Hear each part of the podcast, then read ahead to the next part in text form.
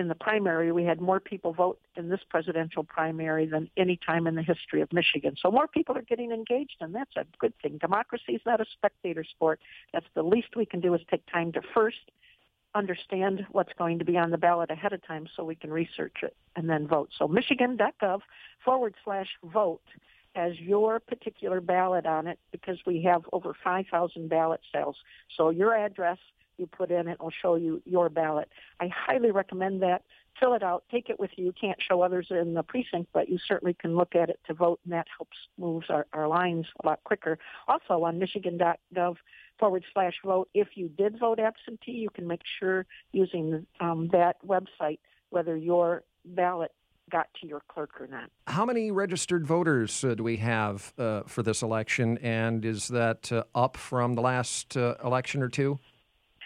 We have 7.47 million registered voters in Michigan, and that's slightly down, but that's a little bit uh, deceptive, and that's mostly because we removed the dead people and people that moved. That's 889,000 people we have removed um, since I took office because they have, were passed away or uh, or they moved and they're voting in another state. And you want to make sure that the voting rolls are as up to date as possible, obviously. Yes, that's the foundation to having integrity in your elections. And uh, Michigan, at one time, uh, Pew Center said we had 102.54% of the eligible electorate registered. So we knew we had a problem and we went to work on it, and the staff's done a great job. Our local clerks have been named as one of the best uh, best clerks in the nation for conducting elections. We have 1,603 of them, and they do a fabulous job. We're very decentralized, local home rule, as opposed to many states would have 83 county clerks conducting elections. But there's more accountability when you have local control. It's a little more difficult, but I think it's better. And then they have all their manuals, and then we did two to five minute YouTube um, videos of items that the clerks thought that the 30,000 precinct workers might be interested in and other clerks so that we have consistent training across the state. And then, of course, the, the locals uh, get the tallies and the ballots that night. You know, of course, that goes into the middle of the night and sometimes past to the county clerks. And the county clerks then make sure that everything's done properly as far as nothing was trans- transferred over the internet. It's all done with thumb drives. And we have lots of checks and balances, or I like to say Michigan wears suspenders and a belt to make sure we have integrity in our elections. Well, now, on the subject of integrity, uh, what should somebody do? If they go to vote and they either feel intimidated or they suspect fraud, um, which you know is not a huge problem, but if somebody has a concern or a question, what should they do? Well, there's um, a few things you can do. First of all, obviously, going to the local clerk is a good place to start. If that doesn't uh, help, then go to the county clerk. And if that doesn't work, please call us here at the state. We have uh, things in place to make sure.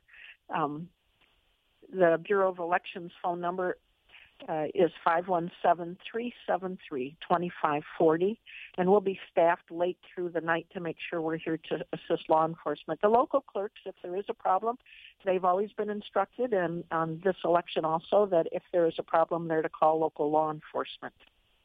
What should people bring, what do they need to bring to the polls with them?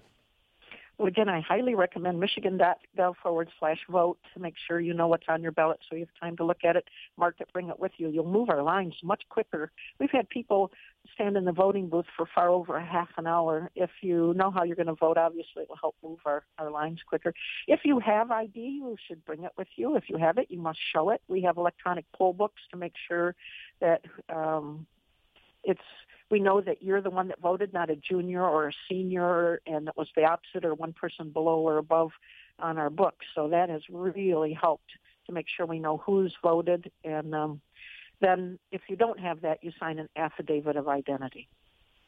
How strictly will the Secretary of State's office or local elections officials uh, enforce the ballot selfie ban? Yes, there are no ballot selfies. It is against the law to take a ballot selfie. We are encouraging people once they get out of the precinct to take a picture of the I voted sticker with themselves to encourage their friends and neighbors and family members to vote. That's really important. But you understand you don't want somebody taking pictures and it's been a ban for over a hundred years, and there's good reason for that. So people don't have to worry about their ballot being seen by someone else, and that they do have that all-important ability to vote without anybody knowing how they're voting. So it is against the law in the precincts to take any pictures once you're inside the building. You simply can't do it. It is against the law, and the clerk will call the call law enforcement. And the person's ballot will be rejected, so they need to understand that that their ballot will be rejected if they do it on top of law enforcement being um, notified. You know, it's simply. Uh, I just can't understand why someone would think that we could meet with the clerks and get rules put together. That's 1,603 clerks that we'd have to represent, and then train 30,000 poll workers on some kind of a new rule. It just wasn't reasonable. Mm-hmm. So, um, and it's certainly even less reasonable now to come up with rules and then make sure that you have it in a manual and make sure you have it on YouTube so that all the precinct workers, and that's 30,000 patriots, I call them, that work the elections, and they work two or three times a year usually. So it's not something that's easily done to train people on a whole new policy.